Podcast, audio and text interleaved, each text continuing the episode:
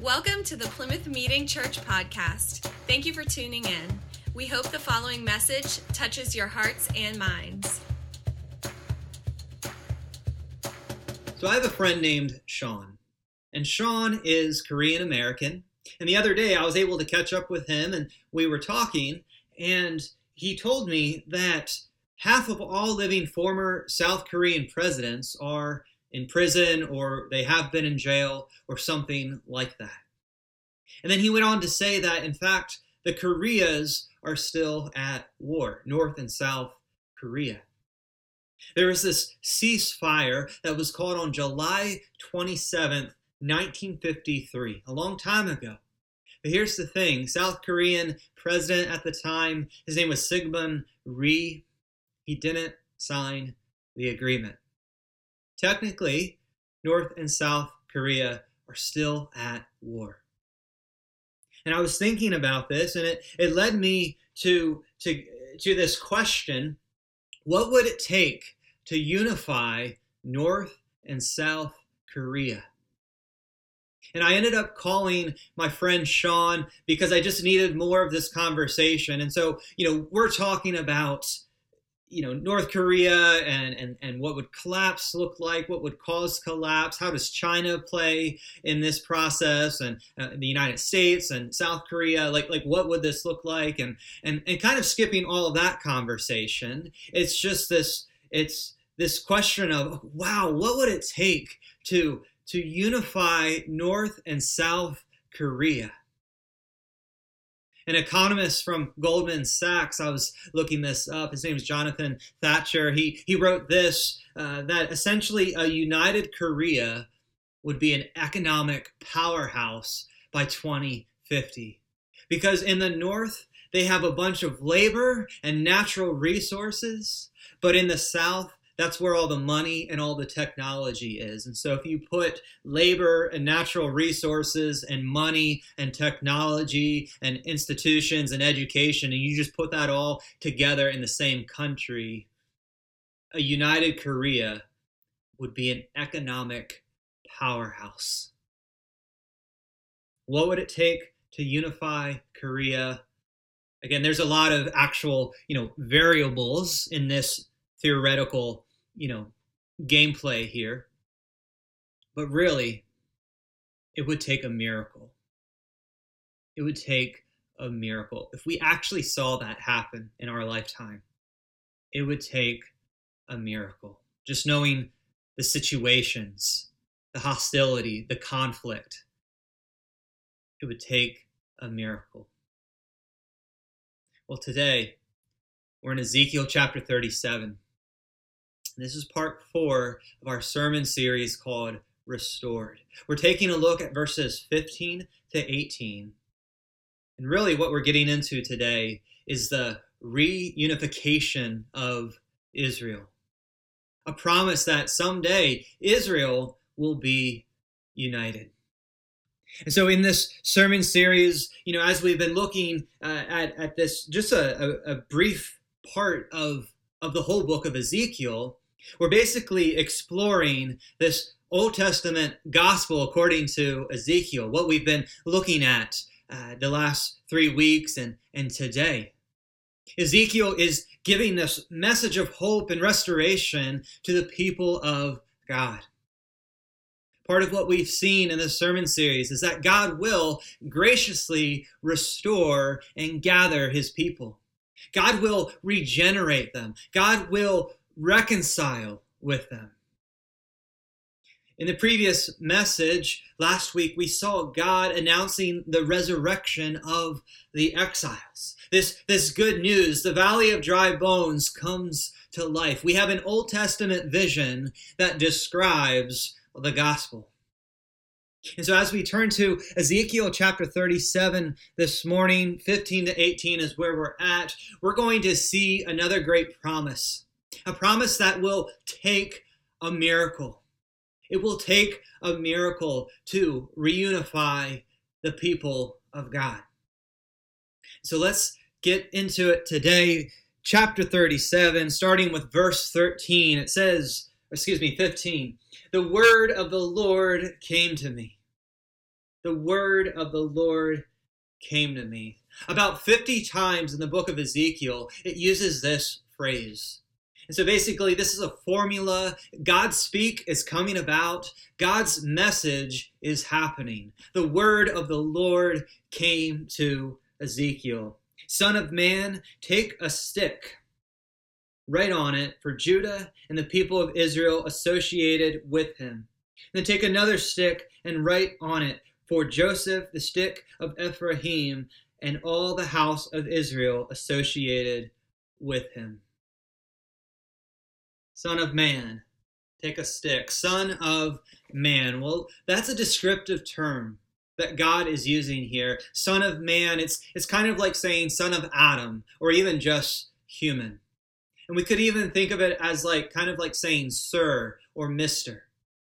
Hey son of man, hey hey earthling, hey human, hey son of Adam, listen up. Take this stick and write on it for Judah. Take another stick for Joseph. And so there's a historical context here that we need to understand. There's a historical fact behind all of this. The nation of Israel, the, the, the people of God, the kingdom of Israel, split in two after King Solomon's reign. Do you know why? It was because of taxes. King Rehoboam, he was putting this, this heavy yoke of taxes on the people. That's 1 Kings 12. And they had enough of it, and it caused them to split. And so we have the northern kingdom. And, and 10 tribes make up the northern kingdom. And you know what? They, they kind of hijacked the name Israel. And I understand sometimes it's confusing. When I say Israel, I understand sometimes I need to kind of nuance who am I talking about? Spiritual Israel, Israel as the people of God, Israel as the northern kingdom. I understand it can be a little confusing. I'll try to clarify as I go. So we have the northern kingdom, they're called Israel, uh, but they also have other names, okay? Hang in there.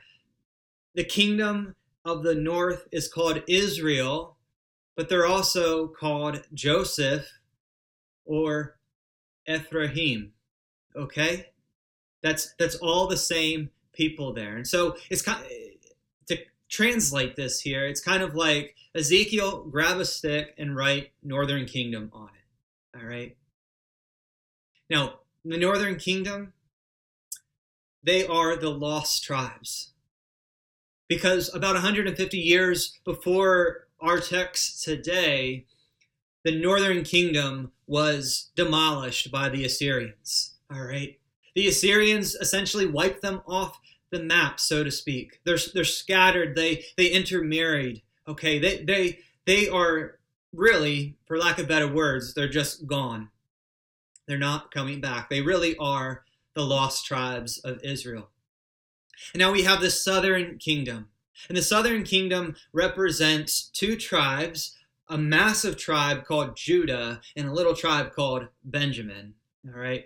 But for the most part, they're called Judah. And so Ezekiel and his fellow peers, his contemporaries, they're from the they're from they represent Judah. They're from Judah. They're in Babylon. They are the remnants of the southern kingdom.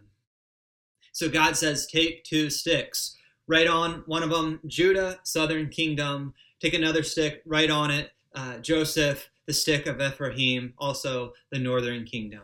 Two sticks, two kingdoms. Okay? It's so sad in our Old Testament history. It's so sad that there was this political division, that there was two kingdoms. But I want you to know this, PMC Beyond. In God's eyes, there's one people. God has a covenant with his people. In God's eyes, there's one Israel, one people. And now we just heard a story of, of dry bones in verses uh, 1 to 14. Last week uh, is what we uh, looked at, verses 1 to 14 in Ezekiel chapter 37 here. And, and so it's like, okay, if death can be reversed, then we have to believe so can this severe disunity. This, this separation amongst God's people. Certainly, God can do some awesome miracles. So, Ezekiel, he's to take these two sticks. Now, there's also room in the translation here that, that the word that is used for stick could also just mean almost like a, a piece of wood. And something that they would do is they would have like a block of wood and they would cover it with wax. And, and that's what they would use to write uh, write notes on. You know, you can think of it as like a, a, a tablet of paper. And so, really, um, if, if God was telling this to Ezekiel in today's language, it's almost kind of like saying, Hey, Ezekiel, grab one notepad, grab another notepad. Okay, that's that's what's happening here. Verse 17, and join them one to another into one stick, that they may become one in your hand. So this is a, a prophetic sign act by Ezekiel. All right, this is a, a witnessing tool. Okay, the imagery of, of two sticks or two wooden tablets coming together in his hand. Two are becoming one. I think of when Jess and I got married, we decided to do unity sand. She had white sand, and I had like brown sand, tan sand, and and we we took time out of the ceremony to pour sand together, and we have this this mixture.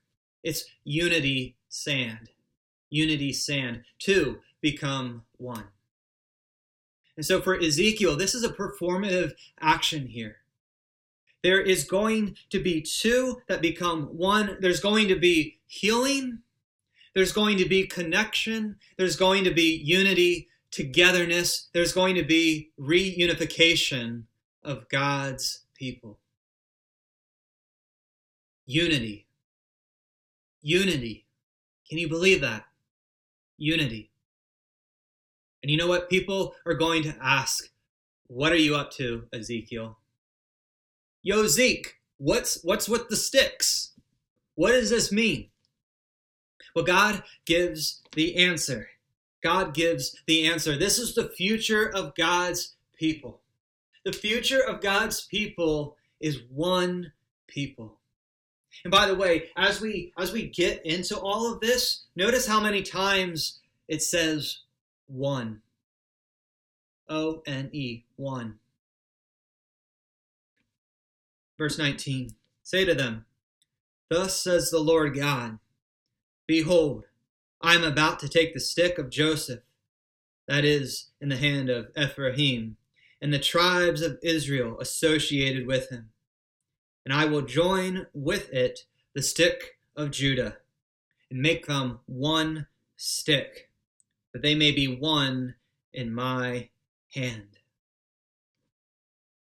Okay, God is going to do the miracle of making Israel unified, making Israel whole.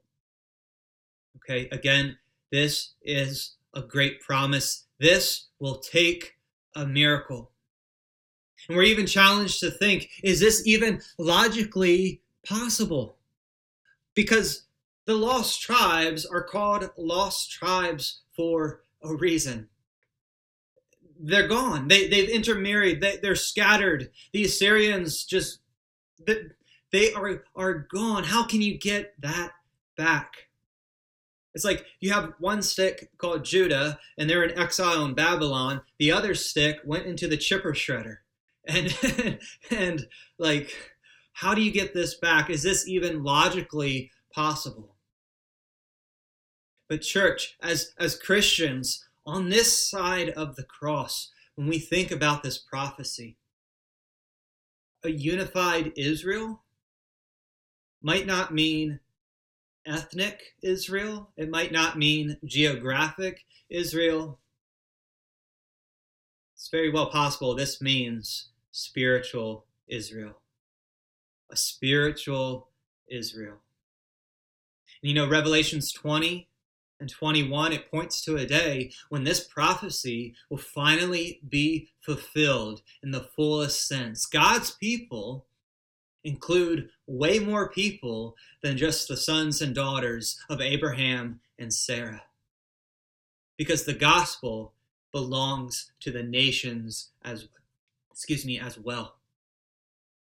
And so I'm not an expert in end times theology. I'm not an expert of Israel in light of end times theology, but for us today, as we sit in this Old Testament prophecy, it is written in a way that makes sense to the original audience. But for us as Christians, on this side of the cross, as we dip back historically into this old, Old Testament prophecy, as we look at Ezekiel chapter 7, we see this great gospel promise of unity. And so let me get to the point. This is what Jesus is going to do. Our King, our good shepherd. This is what Christ is going to do.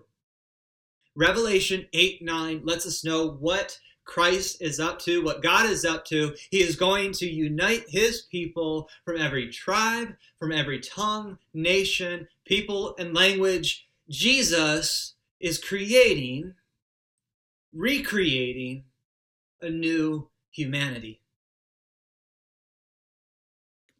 Verse 20 When the sticks on which you write are in your hand before their eyes, then say to them, Thus says the Lord God Behold, I will take the people of Israel from the nations among which they have gone, and will gather them from all around, and bring them to their own land. And I will make them one nation in the land, on the mountains of Israel. And one king shall be king over them, over them all. And they shall be no longer two nations, and no longer divided into two kingdoms. They shall not defile themselves any more with their idols and their detestable things, or with any of their transgressions, but I will save them from all the backslidings in which they have sinned, and I will cleanse them, and they shall be my people, and I will be their God. My servant David, it's Jesus, shall be king over them. And they shall have one shepherd, that's Jesus they shall walk in my rules and be careful to obey my statutes. We get to do this under the power of the Holy Spirit. They shall dwell in the land that I gave to my servant Jacob, where your fathers lived. They and their children and their children's children shall dwell there forever. And David, my servant, shall be their prince forever. Jesus Christ. I will make a covenant of peace with them. It's ratified by the blood of Jesus. It shall be an everlasting covenant with them. And I will set them in their land and multiply them, and will set my sanctuary in their midst forevermore. My dwelling place shall be with them, and I will be their God, and they shall be my people. That the nations will know that I am the Lord who sanctifies Israel, when my sanctuary is in their midst forevermore. Wow. Wow, those are powerful words. But let me just sort of backtrack to verse 20. And I kind of just want to rework what we just read. I want to put put it in other words. Okay, in Christ, in Christ, God will end separation, segregation, isolation, exclusion. God will end it. In Christ, God will end displacement. He will end wandering, homelessness. In Christ, God will end all the bad forms of tribalism because he is going to make one people. In this text, when, when God talks about the, you know, the King David, that's Jesus Christ. Jesus Christ is is the son of David, is is David in this situation here. Jesus is our one king. He's our one shepherd. He is our prince of peace. And you know what? God will end the lostness. God will end disorder because Jesus is here as our good shepherd and he's going to give us direction. He gives us guidance. He gives us protection. In Christ, God will, will, will give us unity. He will end disunity. There's going to be no more division, but we will have unity in Christ. God will destroy our idols, our idols, and all the things that, that defile us inside and out. God is going to smash them up. In Christ, we are made holy. In Christ, we have salvation. We are saved. We are healed from our sins, and we are washed clean. In Christ, we have a new heart, a new spirit. We live this in this covenantal relationship. We live it out through the power of the Holy Spirit. And we'll be able to live someday in perfect obedience. Someday there's going to be no more rebellion. In Christ, God will never see us as foreigners. He will never see us as orphans, as aliens because we do have a forever home. God has a house. We are members of God's household in Jesus Christ. In Christ, we have peace. In Christ, we have peace. That means God is going to end all the violence, the hatred, the disharmony, the frustration.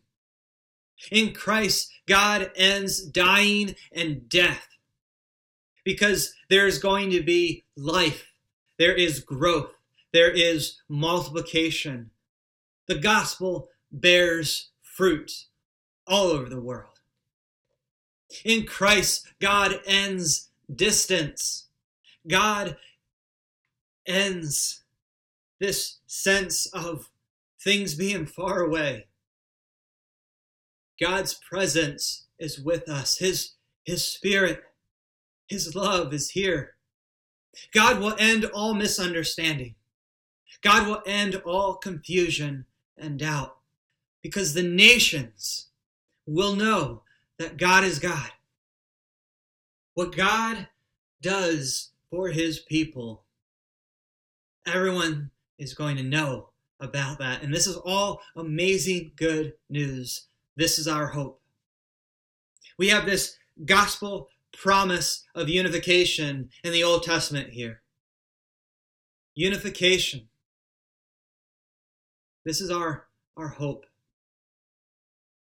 But I believe that it's something we can start living into today.